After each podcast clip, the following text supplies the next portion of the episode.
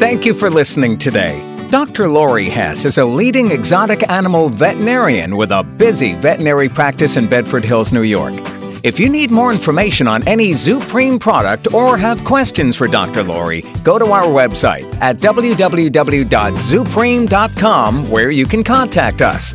Make sure to follow us on Facebook for more information on upcoming podcasts, education, and Facebook fun. Welcome to the Zoo Nation podcast channel brought to you by ZuPreem.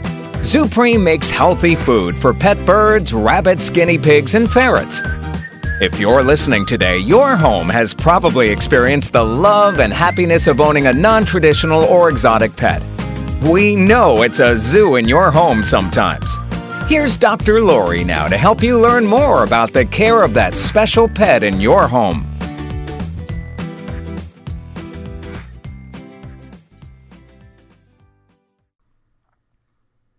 Hi, I'm Dr. Lori Hess, Director of Pet Health and Nutrition at ZuPreem, and you're listening today to podcast number 52. Today we're going to talk about what to expect when you take your bird to the vet.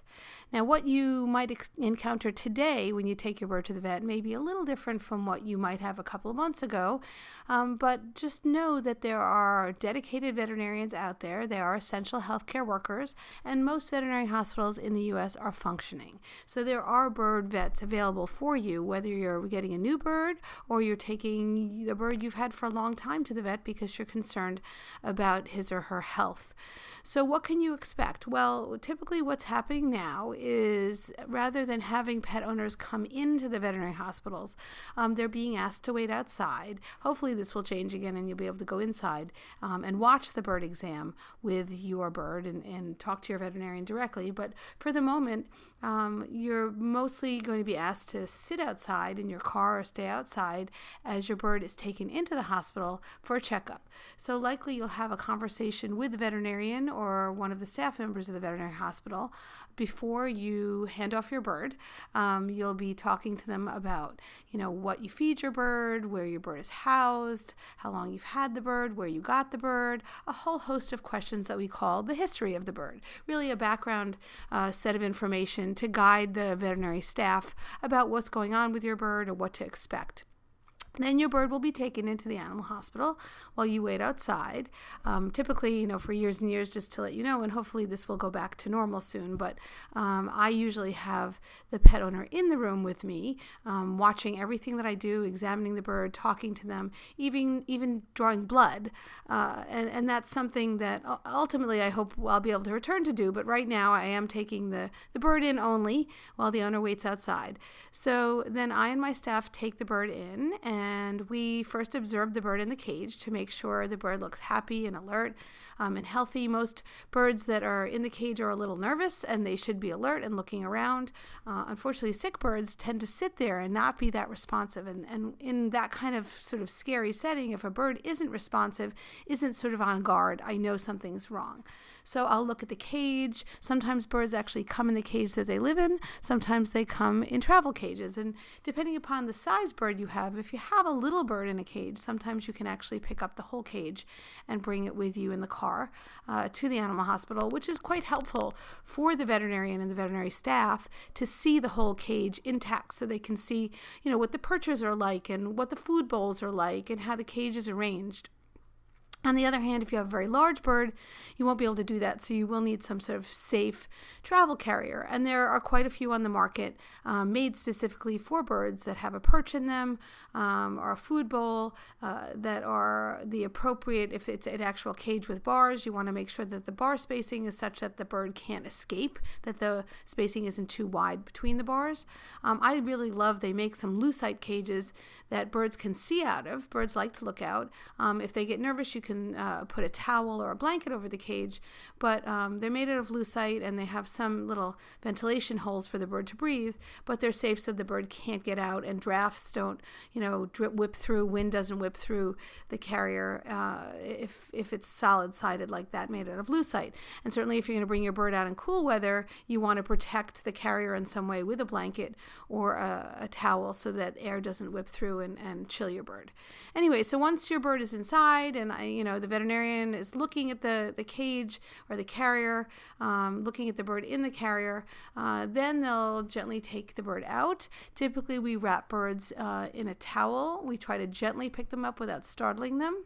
Um, there's a whole movement called fear free uh, veterinary visits, meaning we approach the animal in a way that's actually uh, something that's predetermined. Uh, it's a whole program called Fear Free where veterinarians are taught to pick up animals, whether it's a dog, cat, bird, ferret, whatever, in a very low stress kind of way. And, and that's the kind of vet that ideally you want to find who understands those terms rather than sort of throwing a towel or a blanket over your bird's head and stressing that bird out. You do want to look for someone who handles your bird gently. So then uh, we'll pick up the bird, and typically my assistant, uh, my veterinary nurse, or my veterinary technician holds that bird gently wrapped in, in a towel um, while I examine the bird from head to toe. And I literally do start up at the head and examine the head, the eyes, the nose, the mouth, the beak, uh, you know, the top of the head. And I work my way down through the body, looking at each body system, as we call it. You know, I look at uh, the eyes, the ears, the nose, and the mouth. Then I listen to the heart, listen to the lungs, listen to the breathing. I palpate or touch with my hand the belly, the abdomen um, to see if I feel any swellings, um, any fluid in the belly. I'll look at the vent, which is the opening uh, of the, the common opening of the uh, GI tract um, and the urogenital tract, that little opening on the bottom part of the bird where they poop. Uh, make sure everything looks okay. I'll examine um, the bird's wings and legs, make sure the muscle tone is good. Uh, feel around if I feel any lumps or bumps uh, on the body. Look at the skin, look at the look at the preen gland, which is the gland at the base of the tail, that oil gland that most parrots have, some don't. Amazon parrots, for example, don't have that. But I'm really going to do a thorough exam and look at the feet of the bird. If the bird is wearing a band, I'll write that, that number down as a, a source of identification for that bird. Um, and then I'll do my whole exam and then I'll weigh the bird. I'll put the bird down on the scale and weigh the bird, and then I give the bird a rest. And at that point, I have an overall picture of the bird. Um, if I've noted anything abnormal, I will make a record of that. I usually, you know, do my records as I go so I don't forget anything. And then I'll speak to the owner. And, and it used to be again that the owner was standing right next to me as I was doing that. Um, now I have to call the owner in the car for the time being during the COVID epidemic. But um, I will discuss with the owner any abnormalities I might have found um, and any tests I might want to do. And typically on a, a general exam, uh, if it's a first time exam, certainly, or if a bird is ill, I'll think about checking the stool for parasites or any abnormal bacteria or yeast. I will think about doing some basic blood work on the on the bird. We do a CBC looking for white cells and red cells and all the different kinds of white cells and red cells and platelets. Um, and then um, we look for, uh, we do a chemistry test, which is looking at the kidney function, liver function, the electrolytes, proteins, sugar in the blood, all of those things that they might do, uh, you know, on a person. We do that on birds too. And then there's a, a, bunch of other tests that I might be considering for more specific diseases, and that's something your veterinarian will discuss with you. Then I will put together an estimate of what these tests would cost to, to run, and then um, I discuss it with the owner and, and it used to be again that I would stand in front of the owner and show them the estimate um, and have them sign permission and discuss it, you know, what they're interested in doing or what they would like me to not do. Um, and uh, at this point, unfortunately, I have to do that on the phone and I actually email them an estimate in the car for them to email me back to tell me if they're okay with it. So once we get approval from the owner, we go ahead and we take blood. And um, I take blood in my animal hospital with the bird completely awake. Um, we take blood from the neck. It's the safest place to take blood from most uh, species of birds.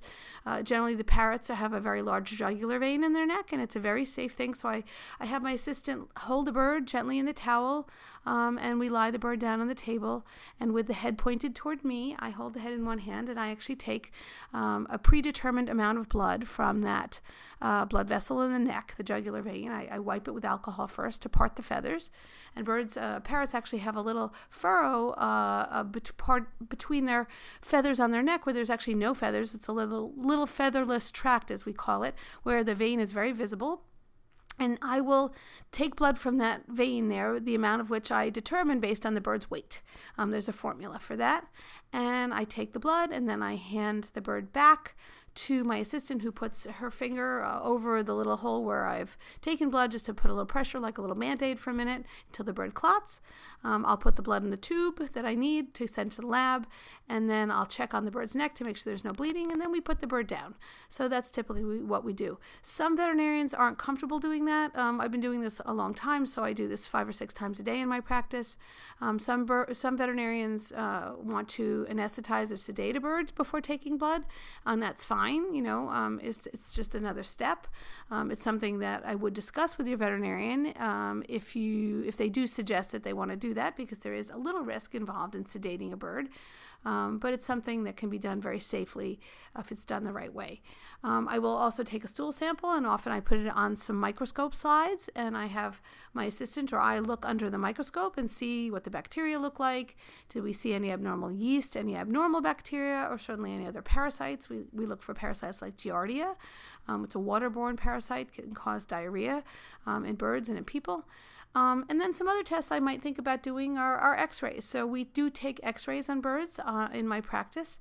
Again, we take them with uh, the, the birds are awake uh, uh when we snap the film uh, in our x ray room, and, and we take the birds, uh, we take two views of the birds, one typically with them lying on their back and one on their side. Again, in some places, the birds are sedated for this. In my practice, we do them awake. Um, and then I can see the x ray right then and there because it's a digital film and it's developed right then and there in my practice. Um, I'm fortunate too because my practice has the ability to run the blood tests right in the, the building. Some of them I have to send to the lab, but for really critically ill birds, I can run that chemistry panel in my office right there and get the result. And, and I do the same with a stool sample. Um, most advanced avian practitioners who see lots of birds um, have that ability to run blood work in their practice. Some don't, and they send out all the tests, and that's fine. Um, it's just something that you want to find out ahead of time because if your bird is very ill, it would be nice to be able to find a veterinarian who can run that test in the office right there. Um, and then, you know, I just always watch the bird for a couple minutes after I've taken blood to make sure things are okay. Um, whatever test results I have, whatever I find, I go through with the owner there and I show them if they're in the office and like they were pre COVID. Um, if not, then I might send them a digital picture of, of an x ray or certainly talk to them on the phone about the blood work results.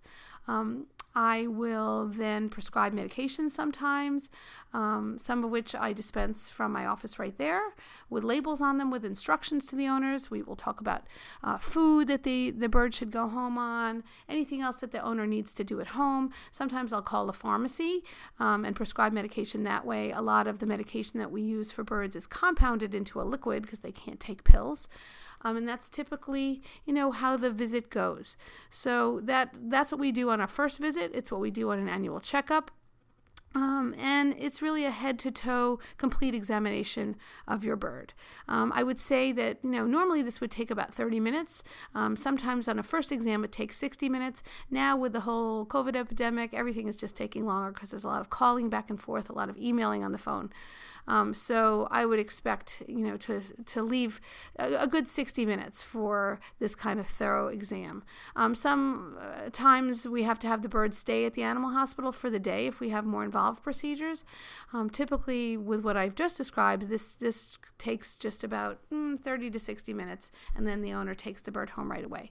So I hope I've given you a good overall view of what it's like to take your bird to the vet. Just remember again that vets are out there, they're caring for your bird, they're open. Um, you will not get stuck without a vet if you have a good veterinarian in your area. But I would recommend absolutely now, even before your bird becomes ill, hopefully your bird doesn't become ill, that you um, have uh, a connection with a vet in your area so you know what to do in case you do have an emergency. So I hope this has enlightened you a little bit today. Just remember that when you're listening to ZooNation throughout these episodes, you can sh- you can follow our, our ZuPreem Facebook page where we will have posts before every show where you can ask questions for me to answer on the show, and you'll see some sneak peeks to episodes there you may have missed there as well. So if you have any questions specifically, feel free to contact us at 1 800 345 4767 or at customer care at zupreem.com. This is Dr. Lori Hess. Thank you so much for listening to Zoo Nation today and stay healthy. Thank you for listening today. Dr. Lori Hess is a leading exotic animal veterinarian with a busy veterinary practice in Bedford Hills, New York. If you need more information on any ZuPreem product or have questions for Dr. Lori, go to our website at www.zupreem.com where you can contact us.